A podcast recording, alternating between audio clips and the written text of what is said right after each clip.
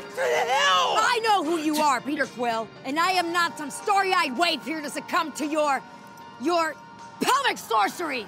That is not what's happening.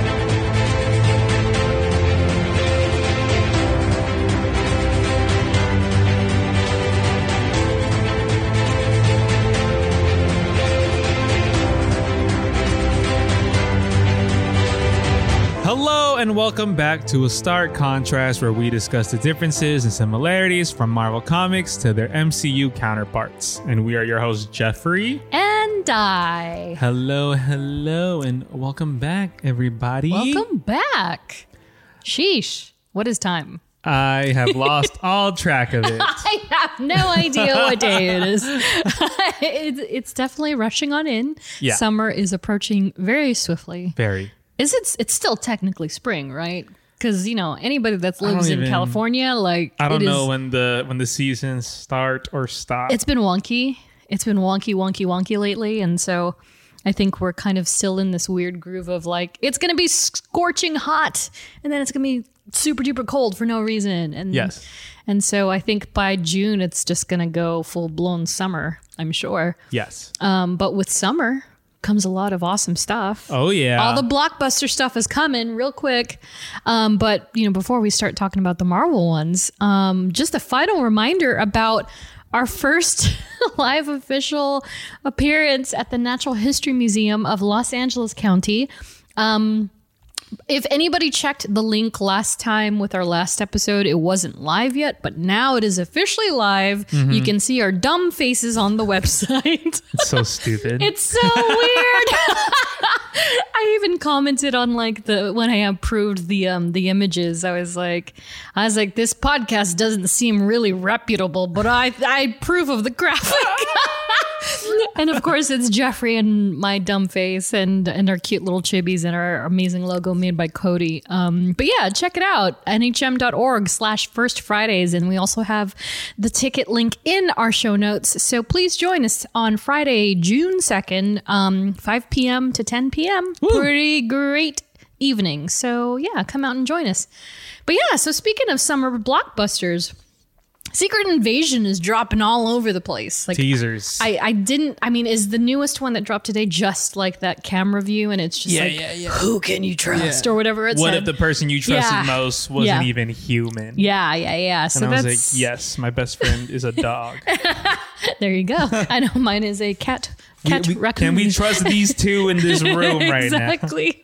Um, so so that's really exciting, and yeah, they they almost immediately drop stuff like the minute Gu- Guardians Volume Three came out.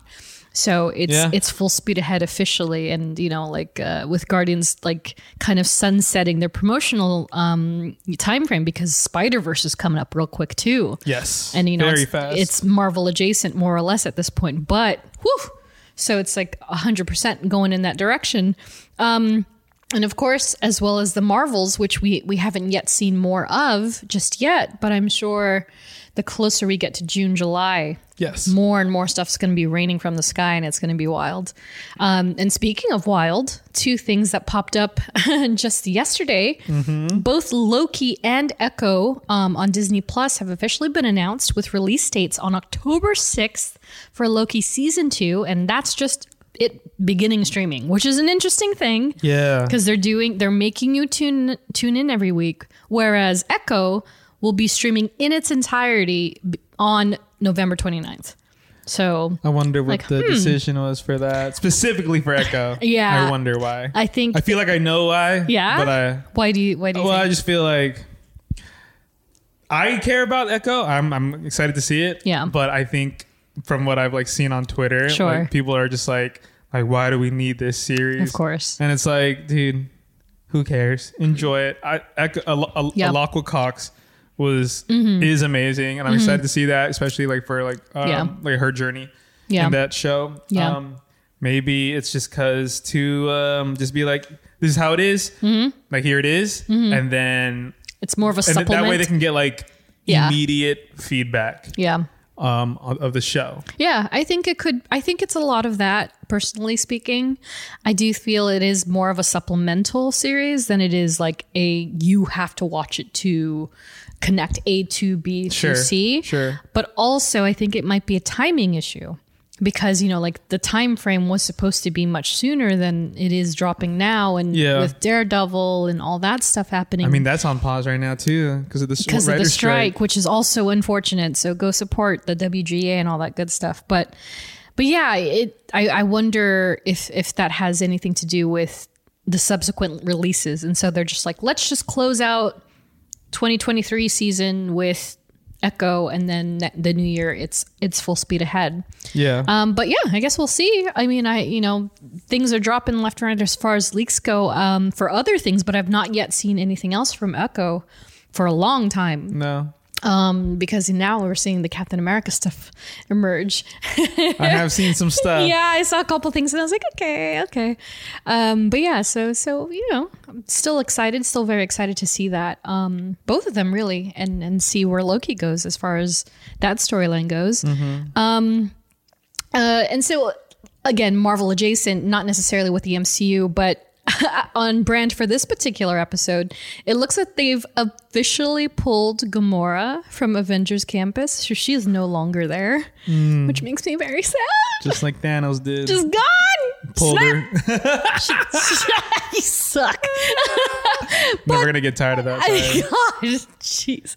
Um, but they have replaced her with Mantis, which is really cute. So if you go uh, on the Guardians social outlets, they've posted a video of Pom and and the actress from Avengers Campus, and they're super cute. Um, but yeah, I'm I'm kind of sad about Gamora. I wonder if they'll bring back any other character from. From that capacity, but Maybe there'll be a there'll be an Adam. I don't. That's a lot of face paint, but we'll see. um, and so uh, yeah, before we roll into this, I wanted to show you these awesome things, and I'll post these on social because that's what I do. But um, so I talk about how awesome Disney Movie Insiders is, right? Uh-huh. And so like the framed poster behind you, which is the teaser poster for Volume Three. yes. But because like I cash in on my points and I do all the little quizzes and stuff, I accumulated like damn near 8,000 points, right? She does, guys. Yeah, I got She them all, man. And so, thankfully, they dropped a bunch of Guardians. I got every single Guardians thing, at least that's like super duper limited or like exclusive. yeah. And so I wanted to show them to you, Geoffrey. So for I don't know how many points, I got this uh, amazing Oh, that's really cool. Ravagers logo, Guardians logo hat, Ah. which is super dope. That's cool. Isn't that cool? yeah, and it's like stuff you can't buy. yeah. And then I got this limited edition Keychain. Keychain. That is cool too. But my favorite thing of all of the things that I've gotten is that these things just arrived today, by the way. And it even says like it's an exclusive and it says only in theaters, so it's not something they're gonna sell. It's a promotional item. oh. And so this is a like faux leather yeah. case Uh huh. that in inside, if you open it, it's got the emblem of the guardians themselves, and Oh it's almost like a police badge. yeah. it's it's really Oh my cool. God. Yeah, it's like metal, Oh. but it's a pin. It's funny enough. That's it's a a pin? pin? That's a pin. There's a whole freaking bad. He's trying to get Can't it out. get it out. I got it. Yeah. Oh my god, there's some weight on this thing. Isn't it cool? yeah. That's pretty cool. Yeah. Oh yeah. Yeah, you could probably throw it like a ninja star and kill somebody. but yeah, some super super cool stuff. So if you're if you have seen the films lately and you don't know what Disney Movie Insiders is, check it out. You get points just for watching movies or buying movies, whatever. You get free stuff. It's awesome. And so that said, oh my gosh, we can roll into this episode. And as always, we are not experts. We don't claim to be. We're just a couple of nerds nerding out. And if you haven't seen Guardians of the Galaxy Volume 3 and are sensitive to spoilers, fair warning, this is going to be full of them. And so, very quickly, speaking of Volume 3, we ran a poll on social to see how many people cried during the film. I responded to that. And would you believe someone had the audacity to vote that they didn't at all? Wow. Soulless creature. I don't believe that at all. There's no They- there's no way. They don't deserve nice things. Yeah, I'm just no, kidding. Whoever, not even. I don't, I'm sorry. I don't mean to. but but nearly 60 people across platforms said that they did and a few times, which tracks cuz I feel like everybody they got broke. I was talking to my coworker the other day when I was at the office, and he said he watched it, and I was like, I was like, he was like, Give it him was pre- I was like, it was heavy, huh? He was like, yeah. Is that the subtle nod of I cried, I cried, bro? Um, yeah. So so yeah, that I, I went to go see it a fourth time. Oh my god. I went back for more like a masochist. so I went on Mother's Day because I had no- On Mother's Day. I know. My mom doesn't live here, so I had nothing to do per se, right? But as as much as I could have just stayed home and just not d- done anything Sure. or just done something else, I was like, I'm gonna go see a matinee of Volume Three, and I was like, I'm good. It's fine. I've seen it three times. What's it gonna do to me? And I immediately started crying. like the beginning, just the beginning alone, I just started crying. yeah. And then I was. I was down all the way through Creep Yeah. until until Adam Warlock comes in. Yeah. So that's like that entire stream of the film. I'm uh-huh. like just bawling. That's fair. And then I stopped. And then I just, you know, you know how it goes for the rest of the film. The same emotion. Awful. Yeah. Oh, it is just ugh. Geoff and I were talking about it before we recorded and it was just ugh, bleh, awful. It's so sad. Very. But you know what else is sad is not seeing this character that we're going to talk about today ever again. Ever again. she has more than likely met her final stage with the MCU. But that said, today's character study is on the one and only deadliest woman in the galaxy, Gamora. Gamora. Who is Gamora? Ball balls. I didn't like how he said that. Like it was like, why are you saying that, Thanos? Why are you my Gamora? like what? What did what did Peter say? He was like, "Mm-mm, He's like, nope, no, he was like, oh, I gotta, I gotta, I gotta censor this. He's like, let me, uh, Thanos is like, Gamora, my Gamora, no bullshit. That's right. Aw, Peter Quill. And so Gamora herself, created by Jim Starlin. And so uh, if you revisit some of our other episodes with the galactic characters in particular, Jim Starlin is like the man of the hour when it comes to the creation of all of them. And so same goes for Gamora. Uh, who appeared in Strange Tales number 180, cover dated June 1975. And so, of course, in true fashion, um, Geoffrey, I I wanted to pull the issue out. I do have this one hard copy, pretty dang good quality um, in my collection, but I forgot to go get it. So, do you want to take a stab at the cover price first and foremost? And it features a character Oh, wow. that we're very familiar with now, Warlock. What is that enemy though? It looks like a. I don't I don't remember what this one is called. Looks like a reptilian MODOK. yeah, pretty much. This is first appearance. First appearance of Gamora. Yes. Oh, you and you want me to? Oh, Guess the cover price. I have I have Yeah, you marked have it it out. covered. Yeah. Oh. Uh, what did I say last time? Okay, I think. Oh yeah, like one it was like five cents, and then the last one was like ten cents, and I had guessed twenty five cents, but I was like, Ugh. Yeah, I think it was the Professor X one, yeah. right? and this is nineteen seventy five. yeah. Inflation, man. Inflation, disco era. Can. I go? I'm gonna go big here. Okay. Can I go fifteen cents? 15 cents. You know, that's not bad. It is incorrect, but not bad because the actual cover of uh, the, the actual cost of this cover price was 25 cents. I'm gonna murder this. oh my god. Wild, right? So it's 1975. 25 centavos. The one time I don't guess twenty five.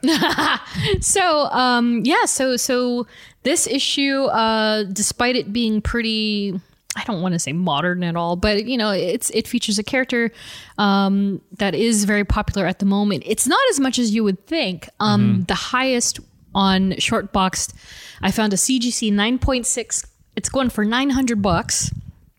Nine point six. 9.6 yeah for $900 on ebay uh, cgc 9.8 for 6600 so a 0.2 difference almost like eight times the amount of on short box so i'm not sure how or why that happened but there's a difference there I just Um, I, want to meet someone who collects this stuff and like see how much money they've made. invested oh and made Mm-hmm. invested, but then also like made too. yeah Because this Yeah. is insane. Like every time I see these numbers for whatever we do, Yeah. uh, whatever character we do, I'm like, I could pay this. I could pay this. If Yeah, I had that much money, exactly. I would pay this. And some people have doubles, triples, quadruples. That's the wildest part to Like, me. how do you know something's gonna last this? oh, Yeah, gosh. it's it's it's intense.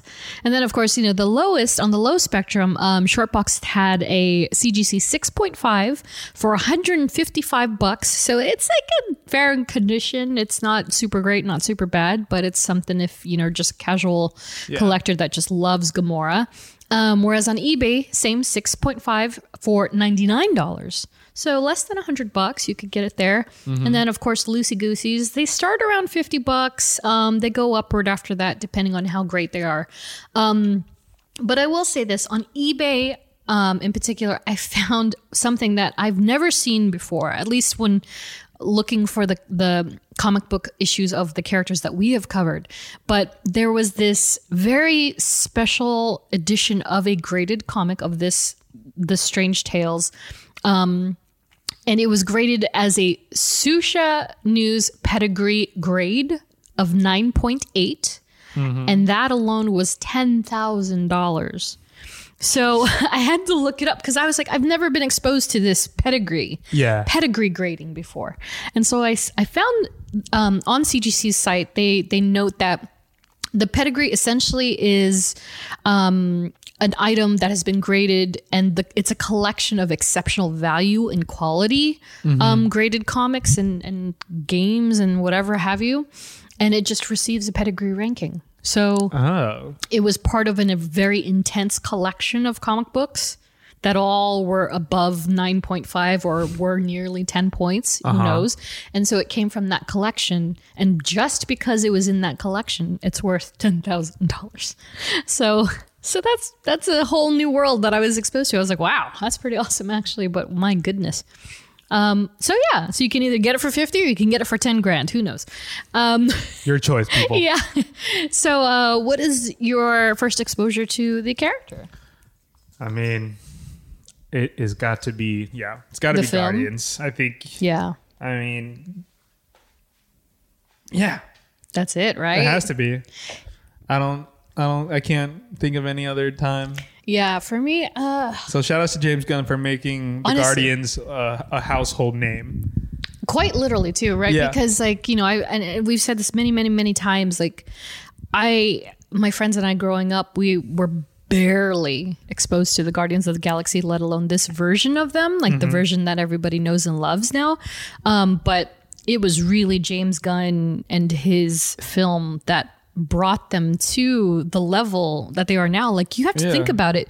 These characters in their time were not necessarily a group of characters that ranked with the They're likes like- of like X Men. Yeah, they're they like were just DC not list characters, right? absolutely a hundred percent and and so uh it, as a result it was like everybody questioned like why would you hire this dude who's done like slither to to Yeah. handle a movie of in this growing universe Yeah, and you're choosing that team and he's even. It's even. Oh wait, no. Uh, So I think the story is Feige like approached Gunn yeah to be like, like, do you want to do a Marvel film? And Yeah. I think Gunn was like, can we do a Guardians film?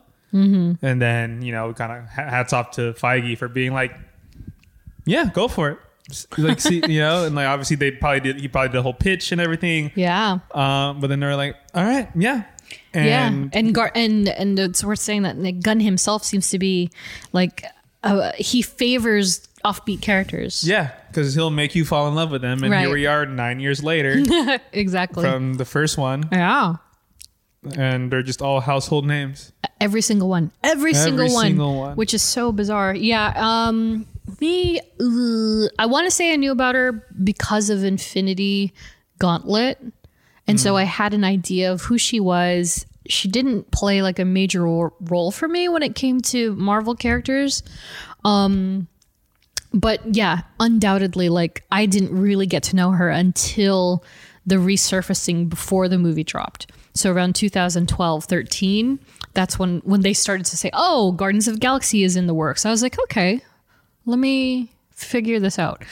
and so um, I bought I bought the the new series that was released just before the movie, and then I backtracked from there, and I got to I familiarized myself with the character, and so I know a very modernized version of her, whereas the classic character, like we're going to talk about today, she's definitely like almost. I don't want to say night and day, but she is more reminiscent of the Gamora that we we get to know Got in it. the final film.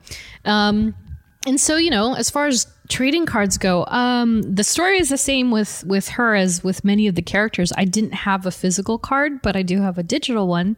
So I looked it up. Um, and this is from my Topps digital collection. Gamora, raised by Thanos to kill the Magus. Gamora is a skilled assassin with enhanced physical abilities. She eventually works with Adam Warlock and later teams with the Avengers against Thanos. Gamora also guarded the Time Gem in the Infinity Watch. Time gem. Yeah, so Geoffrey just gave me a look like, "Hey, it's like a it's like a buzzword, right? Hmm, time gem." So, Gem. yeah, right off the right off the bat, the time the time gems are the Infinity Stones Yeah. of the comics. So they changed the word because Infinity Gems seems Say, uh, okay. it, the, the the tonality and the the con the Yeah. context seems a little different. So um so yeah, they they changed the name just very slightly, and um, Gamora was very much more entangled in the gems in the comics than she was in the films. Got it. So let's take it back a bit. and of course, before we get to that, we had um we put out the the feelers for questions. Of course. Of course, in true form. So many people were so funny. And Anson asked us, why is Gamora? like every single one of you. So we didn't get one question about We Gamora. barely got it was That's what you're saying right yeah, now. pretty much. we got like one comment and one actual question, but neither of them are actually about the character. Everything else was why is Gamora? Everything else. I mean, so can we blame them? I swear, I know. I was like, I opened it up. I that's that's, that's on me. I did that to myself at this point. Ugh. So we'll hopefully answer why is Gamora in the next. God knows how long this will take us. Hilarious. But so Gamora, the comic book character herself, um, not to be confused with Gomorrah from the Bible, which is spelled G O M O R R A H. Um, it is a biblical reference, but we'll get to that later in the episode. And so, um, Gamora, she yeah, she's very much a unique character when it comes to the comic books. She's certainly one different from the characters we've covered, um, if only because her original timeline is not of Earth 616. So it's to get a little weird and a little like uh, we're to flip around a bit as far as timelines and Earths go, but depending on which origin story you follow, Gamora, the character, is of Earth 7528 or 9223. And so the latter, 9223, seems to be the one that's more accurate. Um, and I literally wrote on my notes, bear with me. So um, the overhead, overarching, um, you know, idea is and it is consistently that Gamora was the last of her species, and so they once occupied this planet named Zen-Whoberi, and so um, you even. It, I, it very much surprised me because they mention Zehoberei in volume one on her on her prison screen. It's the only time you see it. They've never they never say the word throughout the entire series of the films until volume three when Ayesha is with is on um, the Orgord planet thing, and she's like she's uh she's trying to talk to the Ravager yeah. before he's dusted. Oh yeah. and yeah, she yeah. goes, "Do you know of a Zen-Whoberi named or Zehoberei by the name of Oh, Gamora?" I And so pick that up. yeah, it's very quick because you almost don't. You're so like I feel like you're so magnetized by the way that she that Elizabeth Debicki speaks. Yeah. and that they're like, oh, they're just shaking this guy down. That Yeah. you're like, you don't even catch it, but she says it there, and so, so yeah, they they the the planet's people were dubbed Zen-Whoberians in the comics, and then in the film Zehoberei, but they both derive of Zen-Whoberi, and so um they were basically this peaceful planet of people as depicted like in Infinity War. Um, but a uh, an external species, alien race uh, named the Badoon, invaded the planet and ended up massacring its people. Um, and that more or less leaves Gamora as their sole you know, survivor. And so it wasn't for a lack of trying. You know, she just happened to cleverly not get killed. Um, and being small and being a child definitely uh, contributed to that. And so in the original timeline, uh, it was a group called the Universal Church of Truth who exterminated the Zenhuberries. Does that ring a bell at all for you? The Church of Truth. Universal Church of Truth. I feel like it should, but not like right away. I'm going to just say Guardians of the Galaxy, the game. Yes, Them. there it is. That's them. Yeah. So they, in the comics, were the original massacre. They, they were the ones who massacred her people. Ah.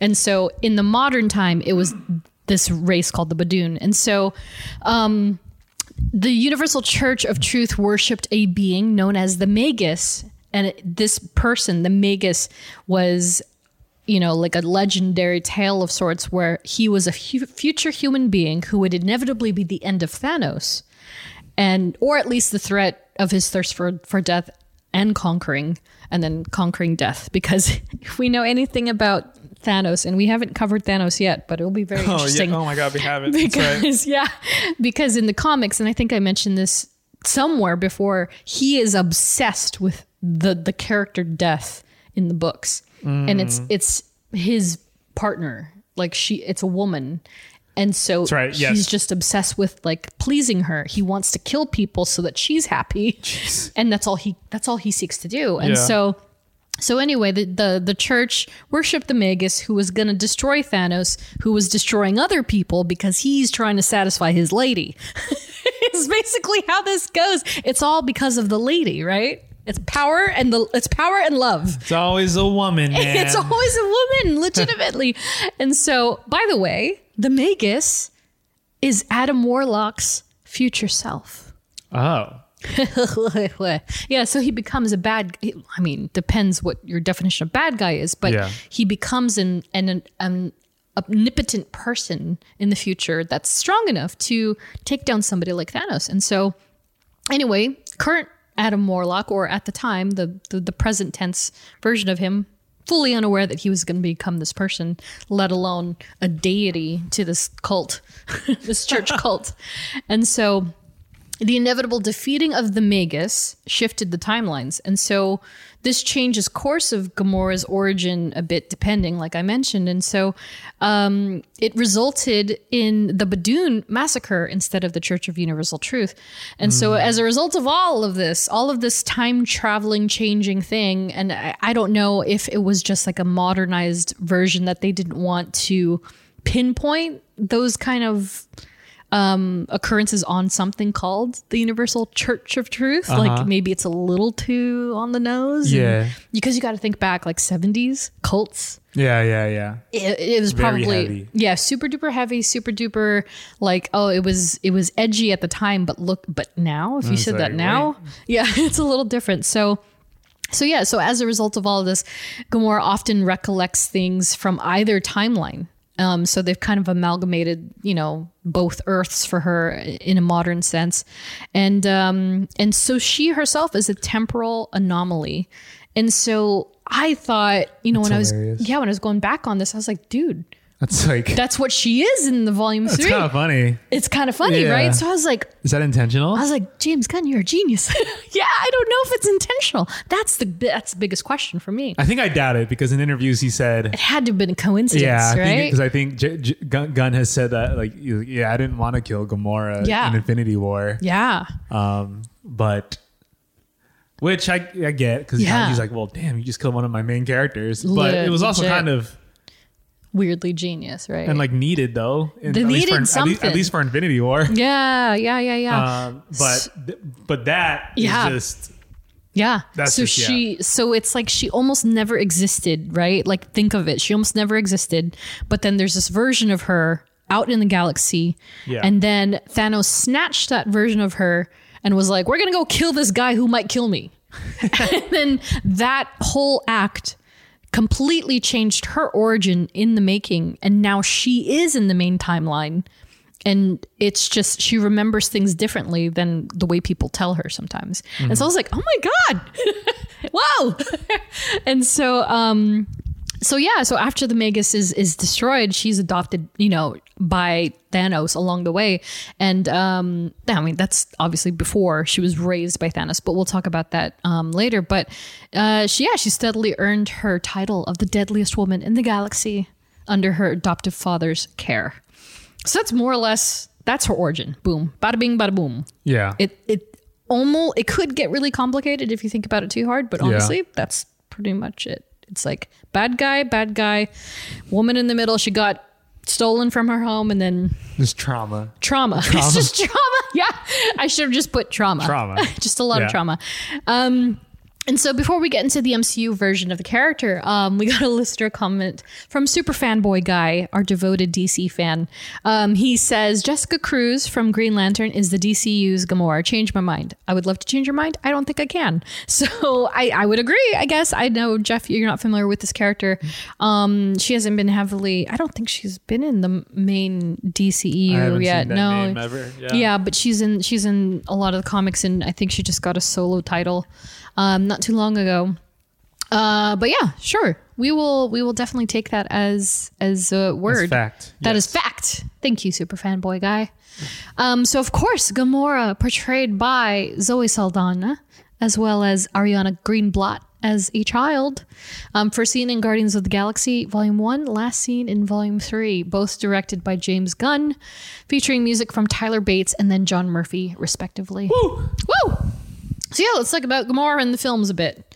I, you know what I'll say that that could blow your mind. She, I did not like her.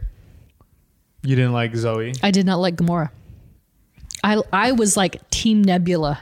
Uh I was deep into Team Nebula. I was like, oh my god, oh my god, the aesthetic. Oh my god, I love her. Oh my god, thanks, Dad. Like, Thanks, Dad. Seems it. Seems fair. Did you see? Did you see that interview on, how- on how they got that on how they got that voice and how No. on how Karen Gillan like got that voice? No. So I think when they were first doing Nebula, Uh-huh. Karen said like James Gunn gave her direction of, oh my god, what was it? It was like, can you do it like this Mm-hmm. with a bit of Clint Eastwood? Clint Eastwood Yeah, of all things. yeah, yeah. So it's like Clint Eastwood mixed with this other thing that I forgot, Yeah. but it's like with a bit of Clint Eastwood, and I was like, oh, that makes sense. That's so funny. oh my gosh. so that's so Makes- that's yeah, that's her Clint Eastwood. yeah. It's a Clint Eastwood mixing something else. that's funny. I mean, yeah, considering how her real voice sounds, it's oh, like Oh, I mean, she's Scottish, she's right? Heavily Yeah, Scottish. Heavily. Heavily. oh, that's into oh, I love that. Yeah. yeah, So I was I was a I was a Nebula girl through and through. And then I I liked Gamora as herself in the film. But when they started to, you know, and I say this a lot, 'cause I always end up eating my own words a lot too. As they slowly started to like kind of introduce the romantic side between she and Peter Quill, mm-hmm. I almost immediately got defensive for both of them, right? I was like, she doesn't need a love interest. And I was like, him falling for her is stupid. And I didn't like any of it. And so when volume two came out, I was still hard on like, I was like, Nebula by volume two, right? And then I was like, ah, here we go. It's a whole movie about them falling in love. This is dumb.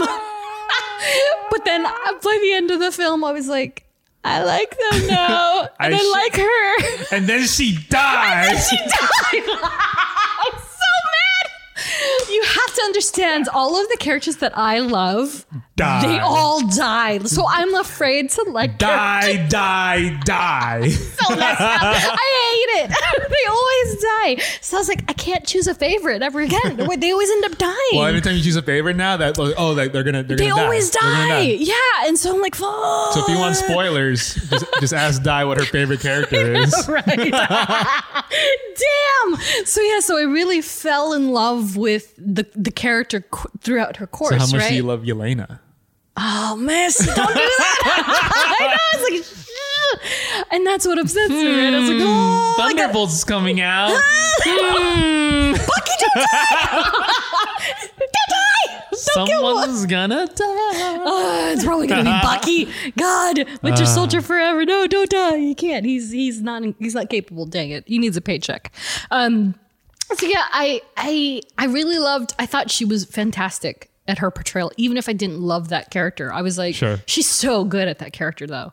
And um yeah, I just always thought she was like super duper ruthless. She was awesome and just powerful. And I do love the fact that she was like, oh no, my father is crazy. I'm going to turn on him. Just wait, you know, and she was just waiting for Yeah. that moment to really release herself from everything that he'd held um, her to. And so the growth was unexpected for me because like again i didn't know that much about her aside what she explains in the film that my mom my, my father is a mad titan da da da da da Yeah. and she's got an insane sister that wants to kill her and so the way that they kind of introduced her as this really aggressive like killing machine and then softened her up as like someone who is just figuring things out Yeah. especially when it comes to c- caring about other people let alone loving somebody and then like you said just full on freaking killing her. I was like oh my emotions. Like i was like oh shoot. So when volume 3 came out i was like ah, i was already prepared for like oh this is going to be hard to digest. Because yeah you really like if you want to talk about 10 years of a character's tenure in the mcu Yeah. and what they go through and how you've kind of gone along with them Gamora is definitely one of the ones Oh, that is yeah. like she goes all like, over she the starts place. off middle, she goes high, Yeah. goes all the way low, All the way low. and then back up high. And it's like Yeah. yeah, and then volume three, Yeah. like, she was tenacious. Like you're like, Oh, oh, yeah. this is not Yeah. at all the same Gamora. Yeah, and I, and I remember um, when we first saw it, I was like, it almost completely turned me off on her, especially the part when she has the full fledged. Um, when she gets in Peter's face, when she's just like, Oh, yeah. and she's like shrill and she's like screaming at him, Yeah. like I don't know what what she say? Whatever, whatever hole you think I Yeah. fi- whatever filled, Yeah. like, Like, in your life. Why do I need to fill the hole? Yeah, I can't remember. not- I'm not her. Yeah. I'm like, Ooh. yeah. And then she said, what did she say? She's like, the team didn't make me, like the universe made me, galaxy Yeah. made me Yeah. or something. And she's about to punch him. Right there, I was like, I felt my heart drop because I was like, oh, I don't like her anymore.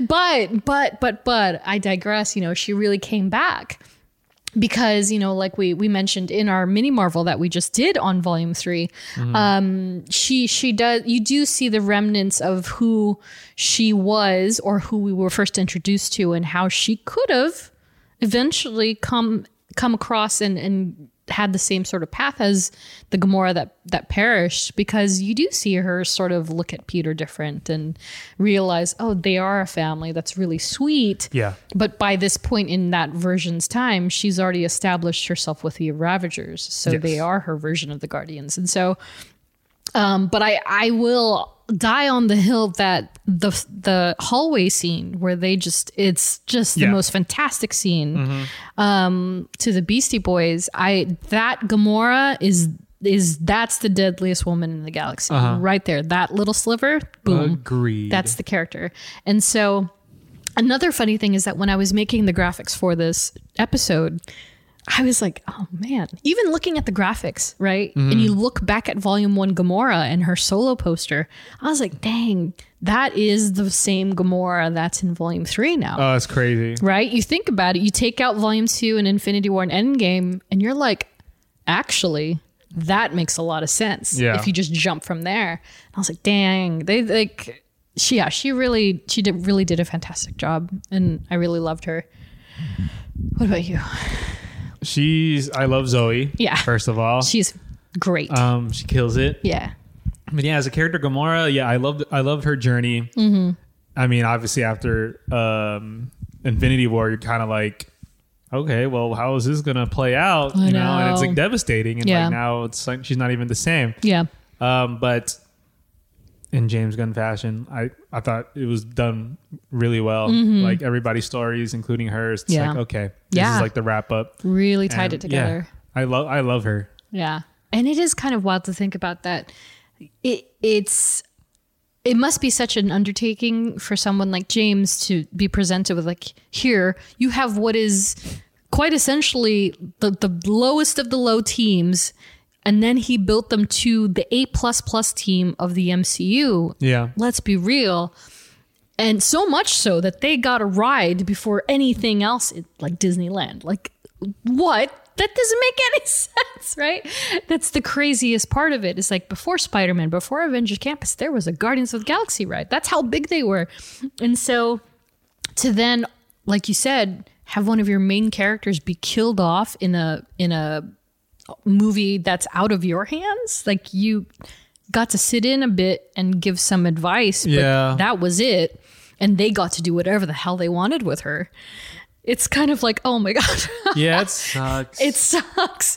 And and of course it changes course for him because I mean, he has said many times in his interviews that he's written he wrote all three volumes ages ago. Yeah. Like he has been working with that, but I I imagine like cuz you know, he's a man of technicalities and and truths that he had to have changed things once the Russo brothers were like, so I think we're, so. we're gonna kill But I think her. he also said that uh, volume three was always going to be the, a rocket story. exactly. Yeah. So I think Yeah.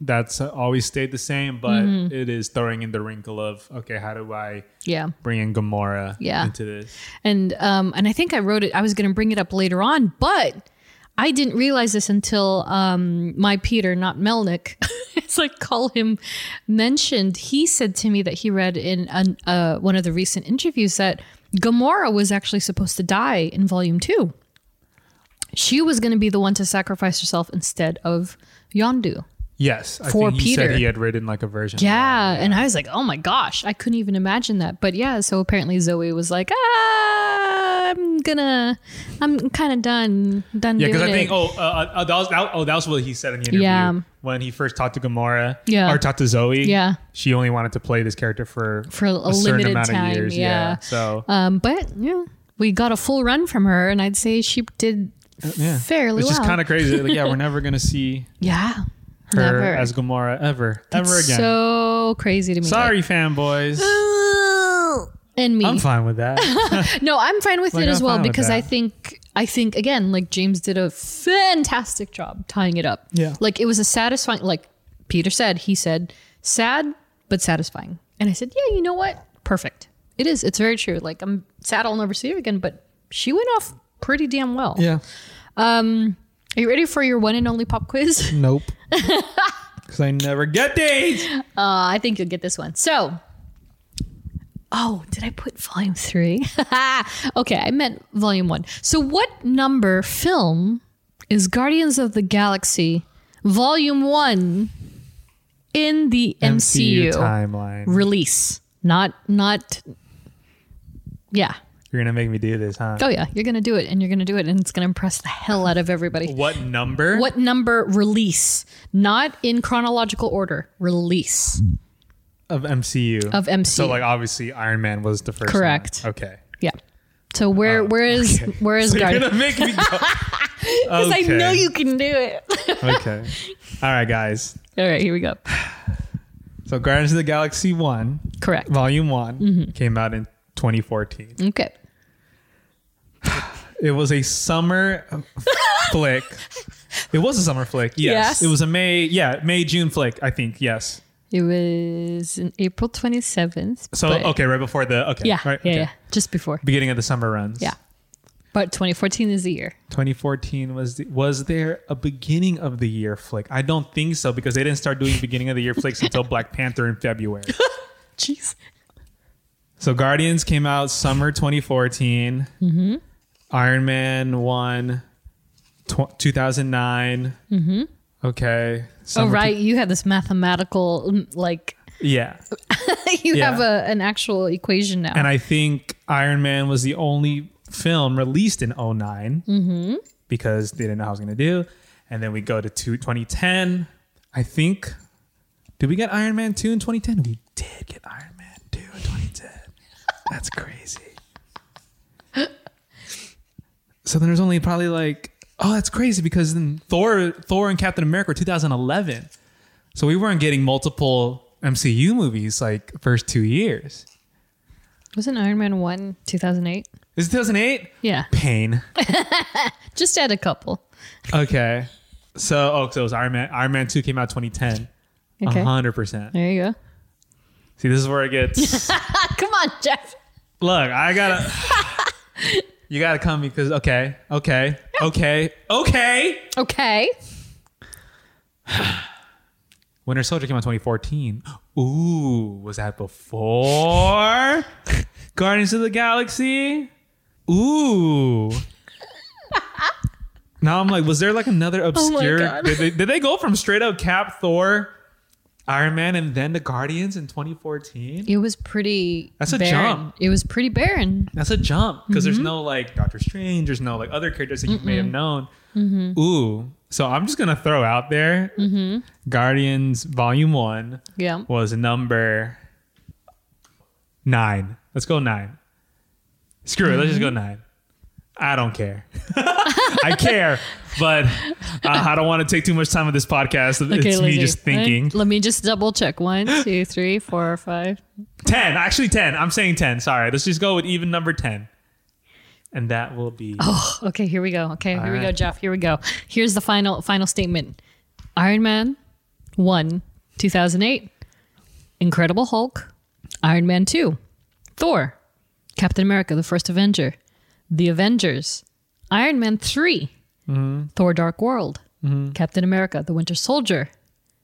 Guardians of the Galaxy. So- Number 10. Let's go!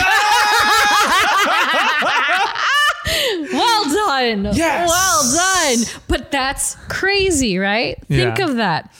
You had all these really top tier, universally known characters for a good solid six years. And then here they come. Guardians of the Galaxy is coming out 2014. And everyone's That's like, crazy. yeah, and so they they really did change the course and kind of level up the MCU that was already especially coming down from the Winter Soldier like holy smokes and then they pivoted to Guardians that's that's something else let me tell you that is Yeah. not easy. So so yeah, well done. Well done, Geoff. Finally. See, I told you you could do it. You have the bearing of a man of honor. Um, so powers and paraphernalia when it comes to Gamora. Um, honestly, like I said to you before the show, before we started recording, very like straight up and down. Same across the board between comics and the movies. Um, and so we don't get as much detail when it comes to the MCU, but in the comics, she has artificially enhanced um, physiology. So, of course, thanks to Thanos' gifts, quote unquote, Gamora has a number of useful enhancements, which have resulted in, but not limited to, enhanced strength, speed, stamina, agility, reflexes, and durability, as well as regenerative healing factor. Ooh. So that aspect, of course, is something that people are like, well, then why did she die in Vormir? And it's like, well, you have to think it's like a 4,000 foot drop. mean, like, yeah. it's, it's just- she can't, the people can't survive that kind Yeah. of thing. Let's just be honest. And so um, in the comics, she is also an accomplished athlete with strengths in gymnastics, hand to hand combat, as well as stealth techniques. And of course, is a master martial artist, assassin, weapons master, expert marksman, master tactician, and strategist, and acrobat. Um, and yeah, so same same with the MCU. Um, they don't obviously harp on all of those things as much, but you can see it in the way she moves, the way that they escape the Kyln. Like she's clearly amazing in hand to hand combat Oh, yeah. She can take multiple um, adversaries at a time and she's very very tactful with the way she does things. In volume two you could see she's very agile and she can leap and bound um, pretty long distances. Um, and yeah in volume three you really see her come to you know her truest form when she slices that chewbacca octopus thing in half with her blade. Um, and yeah she's she's badass. What can we say? And so um yeah, definitely my favorite and I think most representational version of the character in both aspects is that hallway scene. I'll I'll again, I'll die on that hill. Um and so beyond all that she doesn't have any actual like she doesn't have any powers so to speak, but there's a fun fact uh, and known sort of um quirk that she and Thanos shared like uh, a rapport, a rapport. So like when they were when they actually spent time together after he had raised her, they kind of forged telepathic links. So he always knew what she was up to in a weird way. Oh. And I feel like they played upon that a bit in Infinity War. um, especially when they're re- like reunited and he's got her um, on Titan and all that scary stuff. but I think they do play a little bit on it, and whether again whether or not that's intentional or if it's kind of a callback to the comics, not sure. But it it kind of tracks with me. Um, and so aesthetic. Uh, I didn't go into detail too much, but you can see this on our doc, Geoff. Yeah. When you first meet her, That's insane. her suit is it's not a suit at all. It's just a it's a fleshy fishnet thing that just goes over her skin and so I would assume that that is entirely see-through and so it's just a a dark green mesh that goes over her her already green flesh. Um she's got like a black fur um cape of sorts and she wears a well positioned brooch over her lady bits. so she was very much, you know, easily said. If you look at the first three alone, very, very sexualized um, in the comics when it came to her aesthetic. Um, but that was part of the charm, right? Like she could. She could woo you, but I yeah. mean, She'll before also you, like murder you. yeah, she will quite literally murder you um, if you even look at her the wrong way. Um, and yeah, she did have a phase where like the black of her outfit was was imbued with like cosmic power or cosmic I don't know, reflection, if you will. And then it wasn't until the more modern books that they introduced just a full fledged suit for her, um, which is more tactical and battle ready. And it does have the colors that we now know, which are the maroon and blue. Um, which is definitely a more modern take. Uh, you know, she dons the colors and it clashes with her a bit. Funny enough, like Drax says, red clashes with him in Volume Three. Yeah. but um, it definitely suits the character. I feel I like I like the cosmic look on her, and but I like her more modern outfits. There is a even one that um, resembles the movie one a bit, a little bit. You know, she's kind of got a midriff still, but the cut of it is very interesting. And she also had a cape like an actual hooded cape. And i thought that was just the coolest look for her. Um, and i was always hoping to see it in the films but you know i'll never get that now so it's okay. But um, you will see the last suit that i have on our doc. Um, it's a white black and red suit. That one is i think most reminiscent in the video game. And so that's the more like angled, sort of broad shouldered soldier look that she has in the video games, which is really cool. Um, very space like, if you will.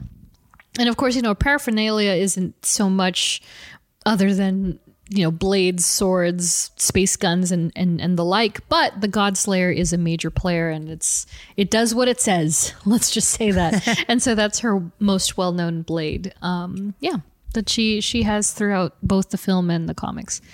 Um, and so, yeah, let's just roll into family, friends, and affiliations. So, oh boy, um, the Guardians of the Galaxy is an easy one. Um, her relationships with the comic book counterparts of the Guardians um, has its differences and similarities to the films. Um, they did foster relationships, and some dynamics are better than others um, between the two, but um, there's a character in the comics that I wanted to briefly talk about um, that Gamora is is more or less best friends with, and her name is Angela.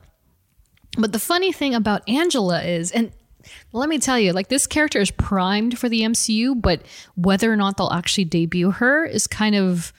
I, I, I personally am not sure if they could drop her in just anywhere Yeah. because um, the funny thing about this character is that she was a character that originally came from Image Comics. And do you know Spawn?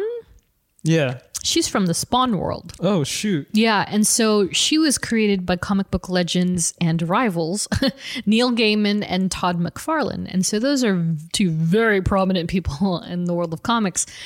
Um, for their respective reasons, and Neil Gaiman is very well known for Sandman, for instance, and then Todd McFarlane is known for for Spawn. And so um, they they created this character who's very statuesque. She's very warrior looking. She's like ninety percent naked, but that's the nineties for you. And um, but her tenure under Image, um, they kind of had a falling out of sorts. Got it. And so Todd McFarlane was like, I don't want to give Neil Gaiman money for what he wrote, how he created her. Like they had a creator spat. Let's just say that. Okay. And so anyway, Neil Gaiman ultimately, I think he bought the rights from um, Todd McFarlane. Oh no, sorry. Marvel purchased the rights from Neil Gaiman, who got them from Todd McFarlane eventually. Okay. And so by 2013, Marvel had acquired this character fully. Like she was officially theirs, and they made her Asgardian. They changed it up a bit. Wow. And they added her to that realm. And so there are, you know, the Guardians intermingle again with all of the characters that we already know in some capacity. And Asgardians are in and out for obvious reasons because they are of space and and all that good stuff. And so so Angela and Gamora get along very well in the comics, and they're both these heavy-handed warrior women um, that simply don't take anybody's BS. And so um, I was really, you know, I, I would love to see that character in in the films. Whether or not they'll ever have her, who knows? Maybe she'll be the, you know, the new presence of Thor. Um, that she'll be the she'll fill the hole that Thor will inevitably leave behind. Um, but who knows? If they need more space people, she's definitely a great candidate. Um, but of course, in the Guardians of the Galaxy in the films, um, portrayed by Chris Pratt, Bradley Cooper, Vin Diesel, Pom Klementieff, Michael Rooker, and Sean Gunn.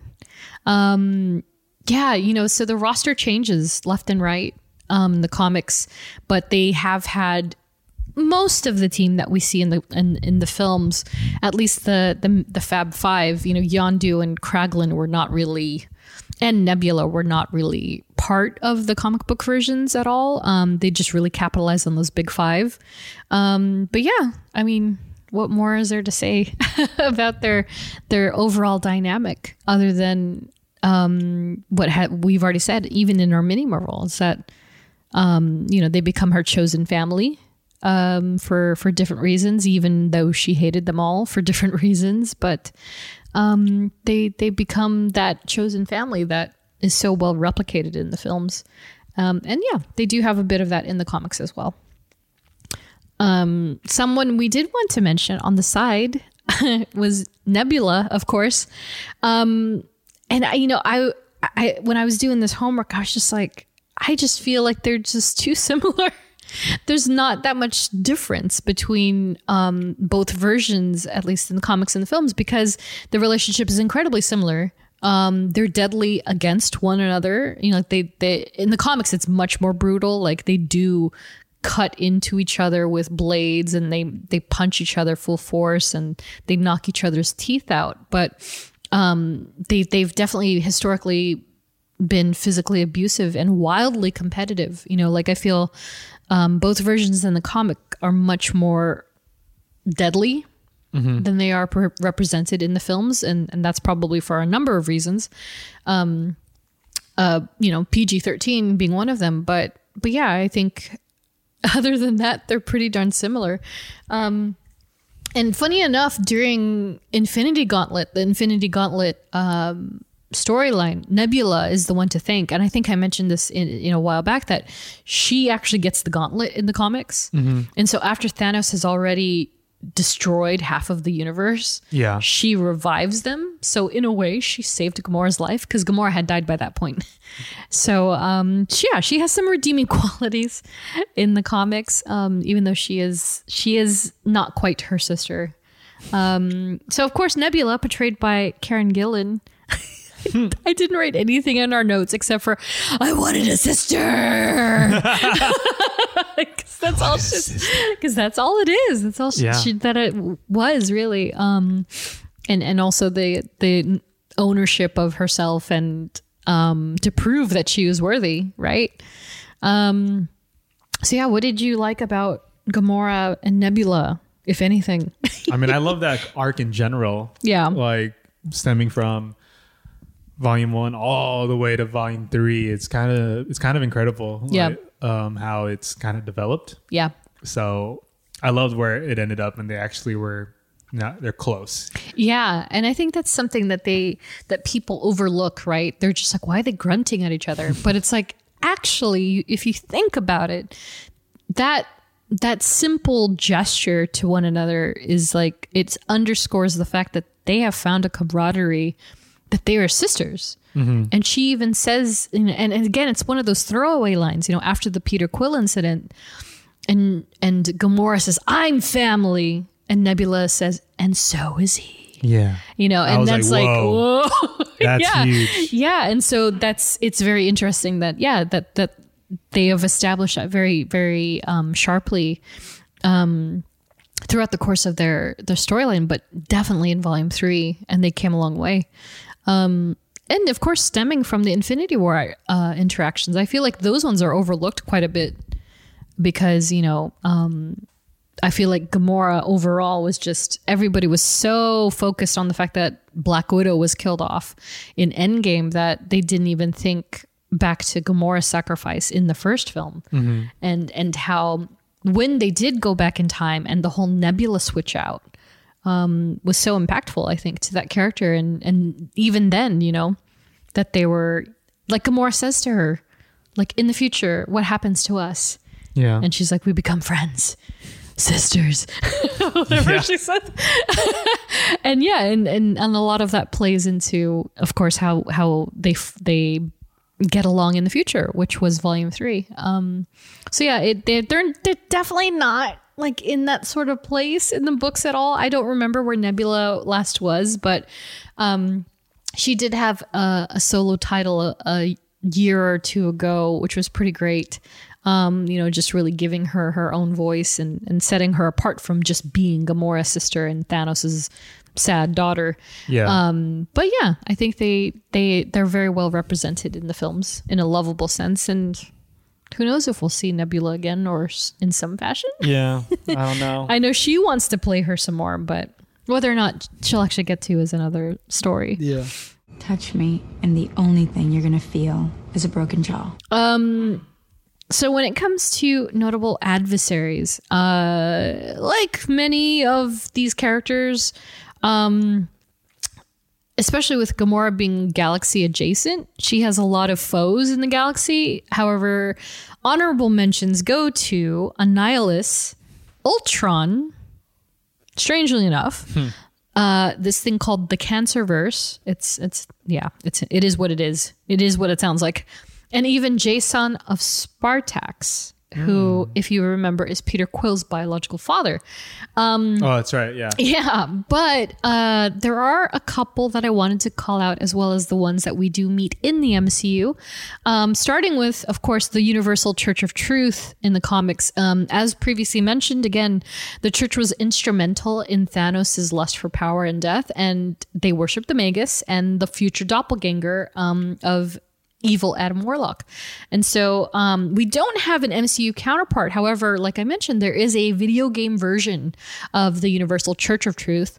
Um, and they made a very impressionable debut in the gaming universe with that storyline. Um, they not only introduced the Magus as well, who is Warlock in the game, Yeah. but they also introduced the Matriarch, who they amalgamated. So the matriarch, we won't go down this path too too long, but the matriarch is an existing character in the in the Marvel Comics universe. Mm-hmm. In the game, they changed it to Nikki Gold, who is also a comic book character from the Guardians as well. Yes. So so that whole thing, it is interesting. They do touch on not only Nebula and Gamora's story, but the Warlock aspect. Um, so I don't think we'll ever see that in in the uh, MCU proper. Um, whereas there are the Badoon, and so in the comics, they're reptilian species that conquered Earth in the 31st century, which ultimately led to the creation of the original Guardians of the Galaxy. and so I wanted to mention this because this throws back to the MCU as well. So the very, very, very first original Guardians of the Galaxy team consisted of members Vance Astro, Martinex T'Naga. Does Martinex ring a bell at all? Kind of. And so that is the he's more prominent. Meh. He's prominent in volume two and three. Uh huh. He has more speaking lines in three, but he is that crystal person. Ah. that is Martinex, and so that he is played by Michael Rosen, Rosenbaum. Oh, that's who he's playing. yeah, that's Rosie. So um, Martinex, Captain Charlie Twenty Seven. Charlie 27 is the key word, so to speak, and he appears at the end of volume two, and he is played by Ving Rhames. Uh, Fare thee well, Yondu Udonta, or whatever he Yeah. says. Yeah, that's that's Captain Charlie twenty seven, and then of course, speaking of Yondu Udonta, played by Michael, Michael Rooker. So those four, one, two, three, four, those four characters were the original Guardians of the Galaxy, and so that's why James Gunn was like, I'm gonna pay homage to the originals and put them in that last scene from Volume Two. Got it. Yeah. And so um so anyway, back to the Badoon. Um so while again there's no formal counterpart for the Badoon in the MCU, uh they were apparently intended to show up in Thor Dark World. And so you know how those weird looking those Ninja Turtle looking things are? Yeah, yeah, yeah. Yeah, the- so those um they they were uh supposed to be Badoon instead of Sakaarans in in Guardians Volume 1. Hmm. And so it, I guess it was a rights issue, so that's the whole Fox thing. Fox had That's fair. like they had the rights to Ba- to these Badoon people. How do people even keep track of this stuff? so bizarre, right? I was like, oh my goodness! Of all character rights, the Badoon f- were owned by Fox, and so so yeah, so James Gunn apparently also wanted to have the Badoon in Volume One, but couldn't get the rights, just like Thor: Dark World, and he had to replace those characters with the Sakaarans, which are those. Listen to me, you n- ugly Ninja Turtle. No, what does he say? That's right. Yeah. Let's get your hands off me, you giant Ninja Turtle. Um, those were supposed to be Badoon, but they're Sakaarans. Um, so yeah, we have not seen them yet. Maybe we will in the future in some galactic form. I bet probably the Marvels at some point. Um, but someone we do see in the films, uh, who is also in the comic books, uh, is Ronan the Accuser. And so he's not a primary adversary by any means. Um, and like we've said many times before, uh, they don't even have a direct correlation like many of the other heroes and adversaries do. Um, these two, they more or less collided when, uh, like when when you know storylines happen and they just happen to be in the same place. but they did, however, butt heads in an arc by the name of Annihilation. And so uh, Annihilation was spearheaded by the the villain I previously mentioned, Annihilus, and um and he had this army uh from the negative zone, which is you know that's ah God. I, I don't even want to go into it. it's so it's so dense. Um, but so so uh, Ronan and Korath, yes, that Korath, um, the pursuer, uh, they squared off against members of this group called Gamora's Graces, and so it's a very short-lived team that consisted of uh, Ceres, um, Nebula, a character named Stellaris, Spirit, and a character named Tananile. And so these were basically like Charlie's Angels in a weird way. Sure. But for Gamora, right? They're they they worked with Gamora. And so anyway, the, Gamora's team battled with Ronan, and that's really the extent of interaction that they have in the comics. Um, whereas, of course, in the MCU, Ronan the Accuser, portrayed by Lee Pace, my goodness, amazing character actor in his own right. Um, and as we see from Volume One, both Nebula and Gamora seemingly res- um, sided with Ronan, but they were only there to intercept the Power Stone at the time, um, per Thanos' order. Um, but yeah, other than that, they didn't. Uh, you know, after after Volume One, they just kind of never collided again, I guess. Um, and and of course, the Ronan we see is past tense, so in Captain Marvel and such. So uh, they weren't present at the time. But yeah, not nothing much there as far as overlap. Um, same goes for Ego, actually.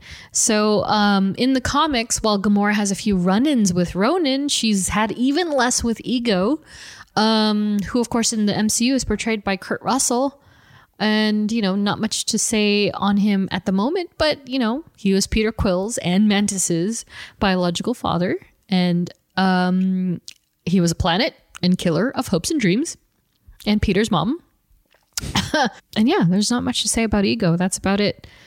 But someone we could talk about f- at fuller length, of course, is Thanos.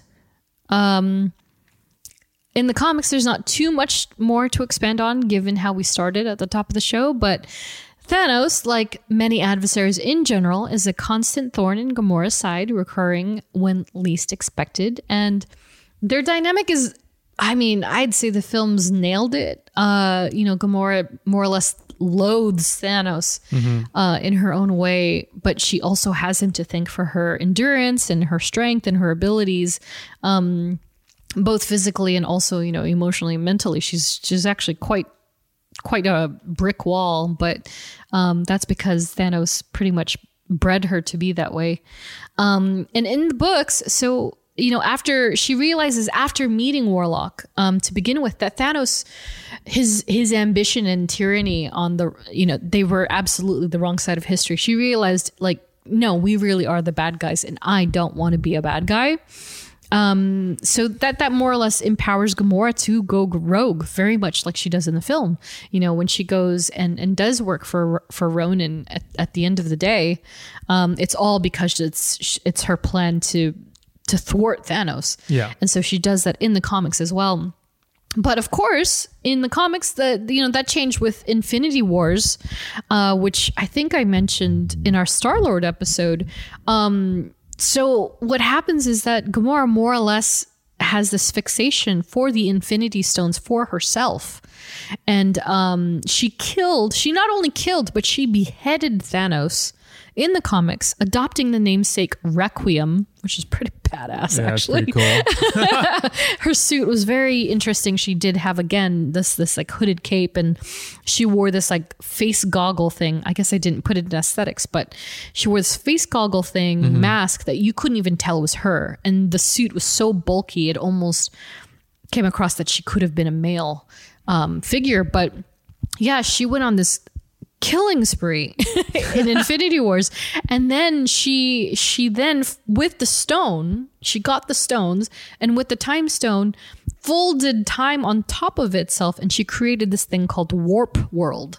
And so um they had to you know they had to undo all of that. And of course when all was said and done she was thankfully defeated. But they didn't like do away with her. She just returned back to the guardians of the galaxy and she just realized, okay, yeah, I shouldn't have done that. My bad. and they get on with their lives. Um, and uh, but of course, Thanos, pr- primarily portrayed by Josh Brolin, uh, we all know what happened there. Uh, he came to Zen-Whoberi. He he killed or neutralized half of the planet. Uh, unfortunately, Gamora's family was part of that, and then he took Gamora for himself Yikes. Along with Nebula. I'd like to see a baby Nebula though. Why didn't they show a baby Nebula?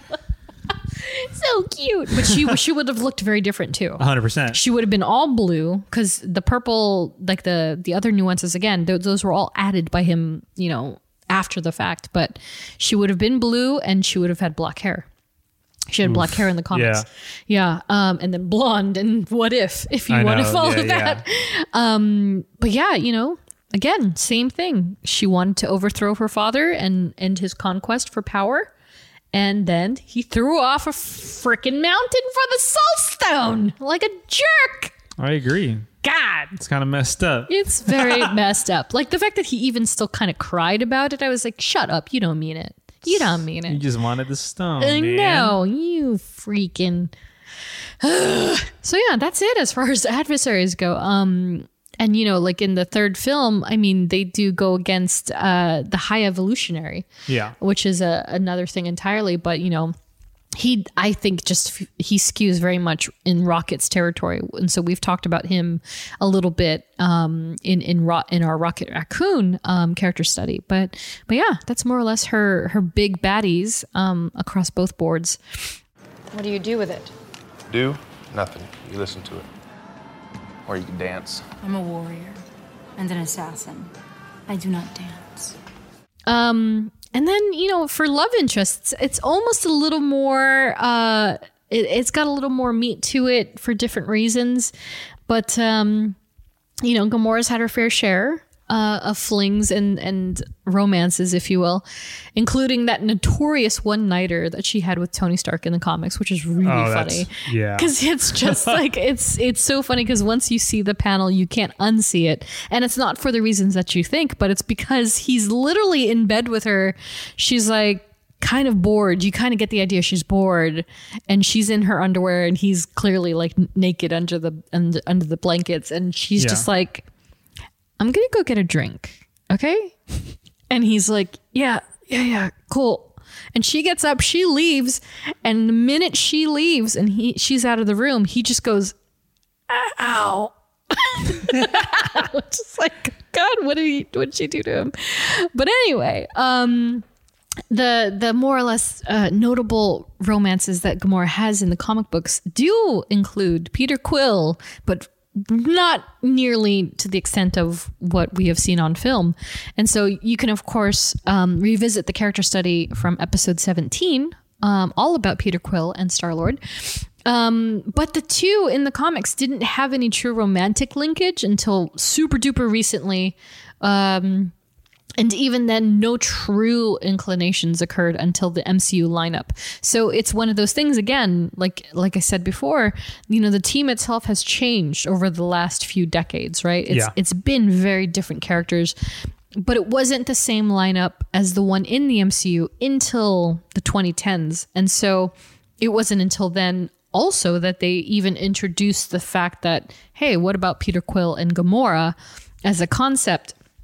And so um, nothing really, really, really happened until uh, the last couple years of comic books, believe it or not. So it took a good 10 years for them to even actually have something. Um, and even then, it's still kind of like at a standstill, doesn't really uh, grow in the ways that it could. Um, and, and I believe it's all but abandoned at this point.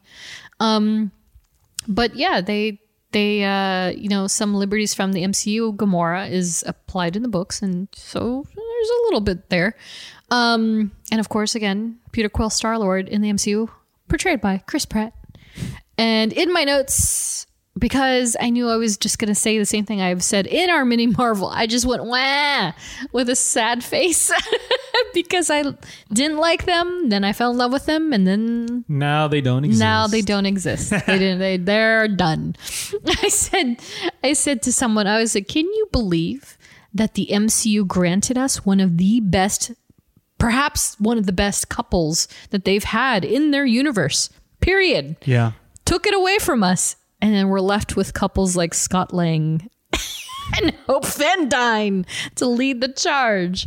It's like, okay, well, maybe that's what makes it so good is that it doesn't exist. It's not forever um, the ephemeral form.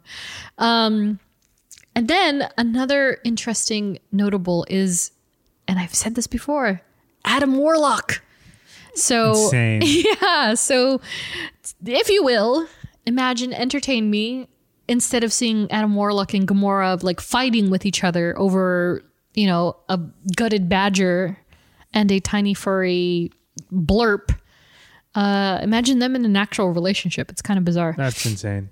So while this uh, relationship in the comics was very much a past tense thing, uh, it emerged between storylines, uh, Infinity Gauntlet and Infinity Watch, both of which I feel contributed a lot to the Infinity War um, film we now know.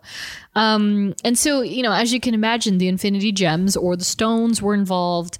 And after Thanos killed Gamora, um, it was it was Warlock who used his soul gem. So I've mentioned this before. Yep. He has possession of the soul gem in the comics, or at least did. And so he used his power to absorb Gamora's last remaining life force um, before she was completely like I don't want to say dusted because she wasn't really dusted in the comics, mm-hmm. but the equivalent of dusted.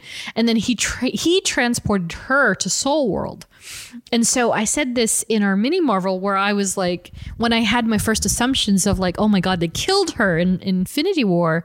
What if they introduced Adam Warlock in Endgame and then he was part of reviving her? Like he was he was the reason that she was revived at all mm-hmm. in Endgame. Um, but of course they didn't do that.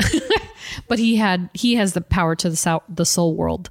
Um, and so over time in the comics, Gamora developed feelings for Warlock, and uh, you know they they were reciprocated, but uh, didn't seem to last beyond those storylines. So it was it was kind of uh you know it was one and done.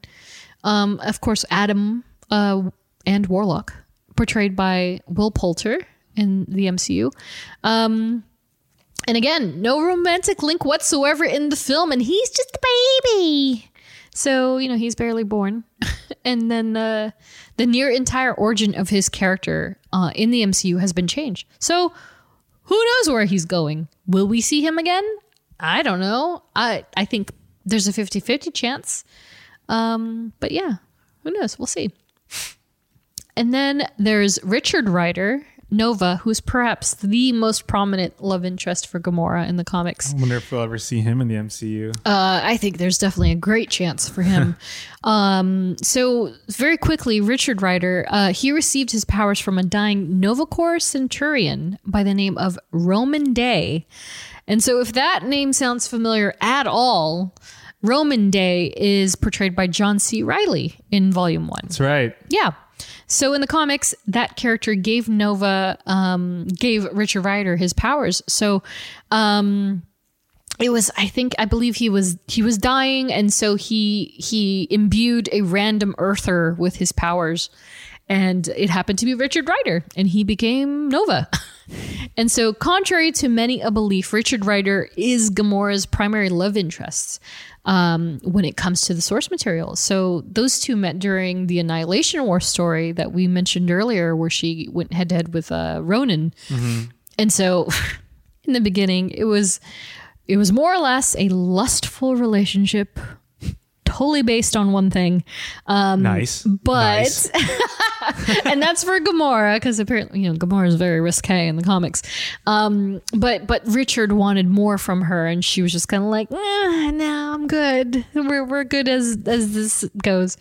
And so of course, as fate would have it, the duo were. Um, were kind of like put through the ringer with one another and it really put their relationship to the test. And so they got infected with this thing called the transmode virus. And so it's something that I've mentioned the phalanx before, but the phalanx are essentially these techno hy- uh, not hybrid, but techno organic alien race in the books. And so they almost look like motherboard like motherboards. They're like um, they're like Oh. they can move and stuff, but they they have that very distinct pattern of metal and Oh, okay. and so they're always they're always shown as like yellow for some reason. I don't know why. But anyway, they got Gamora and Richard got this this virus, and so she was she was essentially dying, and then he wanted to save her. Then he got it too, but then they both they were both cured at the end of the storyline, and then she then questioned like, well, that brought us together, but now we don't have to take care of each other. So do I have to take care of him? like she, she basically saw that there was no purpose to to be with him Yeah. after they had they had both figured it out. Um, and then of course the overlap of Adam Warlock in the picture, and so Richard really had some like doubts of like, does she love me or does she or does she want to be with him? And it turned into a love triangle. Um, nevertheless, they joined and rejoined the Gardens Guardians of the Gardens of the Galaxy. Do you remember that that outtake from Volume Two? Which one? The Who are the Guardians of the Galaxy? it's like Guardians. That's what I said. Just Guardians, and it was Guardians of the Gal, but it was Nebula who said it. uh, It's like an outtake. Oh my god, I just said it. So they they rejoined the Guardians of the Galaxy together, and so they were sort of on and off for a while. I don't know where they are now because then the whole Peter Quill thing came back, and so then it changed from a love triangle between Warlock and Adam uh, Adam Warlock, Richard Ryder, and Gamora to Peter Quill, Gamora, and Richard Ryder. Jeez. I don't know what's happening anymore, but needless to say, there was no Richard Ryder in the MCU. Uh, I feel like the Nova Corps is not over. I feel like they're going to come back in some way, and I think Richard Ryder is going to be a big part of that. I agree. Yeah. Yeah, and so so I don't know who, what, where, when. I don't know. We'll see. Um, and then that brings us to other versions and in other media. So actually, this is quite quite a lot of the detail of this character is is in the other versions of her. Um, and so I wanted to cover this very quickly. Um, so there is a there's a character or variant of Gamora known as Madame Gamora, spelled like the biblical version Yeah. um, hailing from Earth 311. And so she's also regarded as Earth 1602. And so 1602, uh, we've only mentioned once in our What If episode. And that is because in season two of What If, they're introducing characters from Earth 1602. And so that is that that is essentially an earth that takes place in the year of the same name so it's a character that comes from the year 1602 and so though canonically still six earth 616 jesus. So it's it's earth 616 but in the year 1602 um so that gamora uh her name is a derivative of the biblical version and that whole story is the Gomorrah of Sodom and Gomorrah. And so these are the the two ancient cities near the Dead Sea that were destroyed by God as punishment for the wickedness of their inhabitants. So they basically died for their sins, quite literally. And so that's from Genesis 19:24. And so, you know, because that name is so it's such a it rings a lot of bells for for people who who know the the Bible and its stories, but the spelling is obviously so different. So it was it was kind of a question for many people like is this supposed to be like Yeah. is that what it is? And so I, I looked it up, and the question was Was Gamora as a character based on this biblical reference? And so I found a, a, a response from, I believe, a, I don't know who it was, but this fellow was like apparently a really nerdy paleontologist, which I was like, huh, same. and so he wrote this really good response um, to kind of answer that. And it also gives insight to like Gamora as a character as well as Jim Starlin. So he answered probably it was probably intentional so jim starlin who created gamora is known for incorporating biblical themes into his stories and combining them with mythology and his own cynical twist so it wouldn't surprise me if Gomorrah's name were a reference to the biblical city of gamora his comics are full of wordplay. The name of Gamora's people, the Zen-Whoberis, is thought to be a play on Zen hubris. Hmm. So, the illusion of Gamora makes more sense when you consider that in the original version of her backstory, her people were wiped out by a group calling themselves the Universal Church of Truth, which cynically draws a parallel to the story of Gomorrah and God's judgment. In fact, the story in which Gomorrah first appeared was called The Judgment. Ah. And Jim Starlin often used his comics to express his frustration with Christianity and organized religion in general. So this just might be another example. However, there are not many parallels between Gomorrah and Gomorrah. Beyond that, it is still unclear whether or not the biblical allusion was intentional. So, why is Gomorrah? There you go. There it is. Yeah, that's it right there. there it is. So it's very interesting. So I never really looked at it that deeply, right? Because there are always like there are always names that kind of like ring a bell, and you're like, is that like Thor is a glaring one, Obviously. big one, big yeah, one, yeah, right? yeah. And of course that's of Norse mythology. But yeah, what about what about other religions? And so that really makes a lot of sense. So if you go back and read these galactic universe stories, tons and tons and tons of references, even with Rocket Raccoon. Yeah. And they had that whole, you know, Gideon's Bible thing and how that was turned into a Beatles song. You know, it's like, okay, there you go. Well, there it is.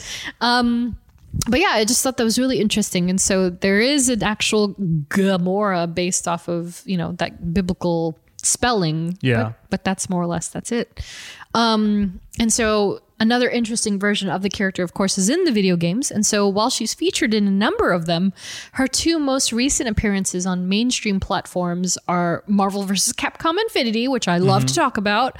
Um, as well as uh, Marvel Ultimate Alliance 3, where she's fantastic, as well as Gamor- uh, Gamora's Marvel's Guardians of the Galaxy, um, where she's voiced by Vanessa Marshall and Kimberly Kimberly Sue Murray. In an animation, she's got uh, a, quite a few appearances, which is kind of surprising because you know, again, I don't personally keep up with all the cartoon stuff. Um but she's got she's got so many appearances there. And um and so there's the site called behind the voice actors that features a list of nearly 30 people Wow. who have played gamora in some fashion in animation. But one of them stands out among the rest. And this of course is the portrayal of earth 32938 aka what if? Where she was voiced by Cynthia McWilliams in lieu of Zoe Saldana. Um, so yeah, we haven't yet we got sniped uh that her episode um her origin story in what if how she becomes what appears to be the version of Thanos in what if we, we didn't get to see that episode so it's going to be in season 2 um but yeah so hopefully that'll kick off the new season arriving at some point. Don't even know if it's this year anymore Uh, but yeah, I don't know either. I, I haven't seen or heard anything. nothing. So so hopefully it's coming out uh in the in the next year. Um and that leaves us to future of the character in the mcu and so easily said i believe we have seen the last of Gone. Gamora. she's gone she's Forever. gone yeah um we still have the what if version but it's nothing I that's don't. that's a grain of salt in a giant ocean Yeah. yeah so agree. so she she I think this is the first time we actually can say She's I gone, I don't think we're gonna see her. Never. We're never getting her. Yeah, she's gone. that's really upsetting. Um, but yeah, that's it. That that's all it is. And so, but w- another interesting fact before we finish here, Mm-hmm. almost was this list is interesting. I, you know, because in my eyes, you know, Gamora is definitely one of those characters where I'm just like, I could not see anybody playing Yeah. her like it's really difficult especially with with what it all entails and so um among the actresses tapped or at least auditioning for Gamora uh, were Gina Carano of The Mandalorian. Okay. Yeah, very interesting. Adrianne Palicki, who ended up playing Bobbi Morse in Agents of S.H.I.E.L.D. Yes. Interesting. Rosario Dawson, Oh wow. Claire Temple her, herself, uh, Thandie Newton from Westworld. Okay. She's the mother of uh, the of Nico, who played um, Sarah in The Last of Us. Um, Elizabeth Banks, uh, aka Betty Brant from Spider Man. Wow. yeah, um, and of course, you know, Hunger Games and such. Um, Amanda Seyfried, who is the big one. She's the one that was like, "Yeah, I auditioned, and it was not for me." That's insane. And I'm like, thank you. Because imagine, I know she's not her character from from um, mean Girls. Mean Girls. No, she's not at all. She's not her character from the Theranos doc, bio doc, biopic. Yeah, yeah, But she is a fantastic actress. I just couldn't imagine yeah. I agree. her as as Gamora. And then, of course, there is, last but not least, Olivia Wilde. I feel like she's like Yeah. always in like the the, the bucket for a lot bucket. of these. Yeah, I think they were trying really hard and then just like nothing fit. And I'm just kind of Yeah. like, that's cool. I'm Team Flow anyway, so it doesn't matter.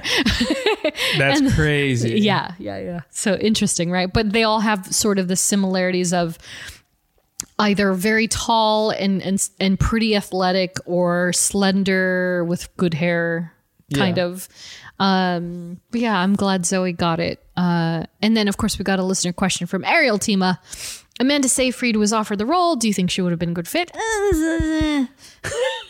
Like immediately, like no. no no I'm not saying that doesn't d- detract Yeah. from her being an amazing actor. for sure yeah, yeah not at all i no. don't i just don't I, I can't. I, I can't put it no two and two together. Yeah, same here. I think I think Thandie Newton would have been pretty good. Uh, but there's like the you know, of course, there's a certain ferocity in the way that Zoe portrays pe- characters that yeah. it's so unique and specific to her. It's almost difficult to really find who measures up to her in that way. Like forget about the physical looks Yeah. and attributes. It's really about that, that and I think that's what made her such a great candidate for the characters that she does have and it's consistent with most of her characters, right? Um like Columbiana is like pff, have you seen that movie? She's fantastic in Yeah. that film I've, I haven't seen the movie, but I've yeah, seen. Yeah, yeah. she's great in that film. And so, um, but there, you know, there are a few actresses that I think could have could have measured up, but I, I'm I think she's definitely still number one. Um, Amanda, uh, she's been interesting, but definitely not my my top five, let alone ten. I think. Um, and so with that suggested reading, so this was this was kind of tough for me because I just wanted to be like everything. Um, but I wanted to focus more on the, the the stuff that actually features her, and she's not just in the background. Um, so Gamora, the solo series, uh, 2016, from the team Nicole Perlman, Marco Marco Checchetto, who's one of my favorite artists, Andres Mossa, and Isad uh, Ibik. and then uh, so that's that series explored the rewrite of Gamora's origin story, uh, and her place with both Thanos and Nebula is really beautifully told and illustrated. So definitely try that. Um, Infinity Wars, and so that's the one where she's Requiem, uh, 2017 from Team Gerry Duggan and Mike Deodato Jr. Um, and yeah, so that's that's the one where she pursued the Infinity Gems and also wore the armor of an. So the armor. So I mentioned the armor, right? So it's it's Yeah. very strange looking, but so it apparently uh, belonged to a Nidavellir dwarf who went by the name Requiem, and she went by the name Requiem as a result of that. So, so yeah, it's it's a very interesting story. Uh, it's pretty short, uh, but a good read. Um, Guardians of the Galaxy 2013 run from Brian Michael Bendis, Steve, Steve McNiven, John Dell, and Justin Ponsor, as well as the 2018 run from Gerry Duggan, Aaron Kuder, Frazer Irving, Chris Samnee, and Greg Smallwood. Um, and then I wanted to give an honorable mention to the 2021 Gamora and Nebula Sisters in Arms young adult novel by Mackenzi Lee. So again, it's it's a complete opposite, right? There's no pictures, so you have to use your imagination, and uh, it's pretty good. It's it it takes place when they're a bit younger. They're both set out to compete against one another once again. It's all about the Grandmaster and Thanos just putting bets on who could who could succeed between the two sisters. Um and and they, they really go through the ringer but it's it's really fantastically written. Um definitely suggest it. And so with that that is the end of the show. Wow. yeah for sure. Um so thanks for listening.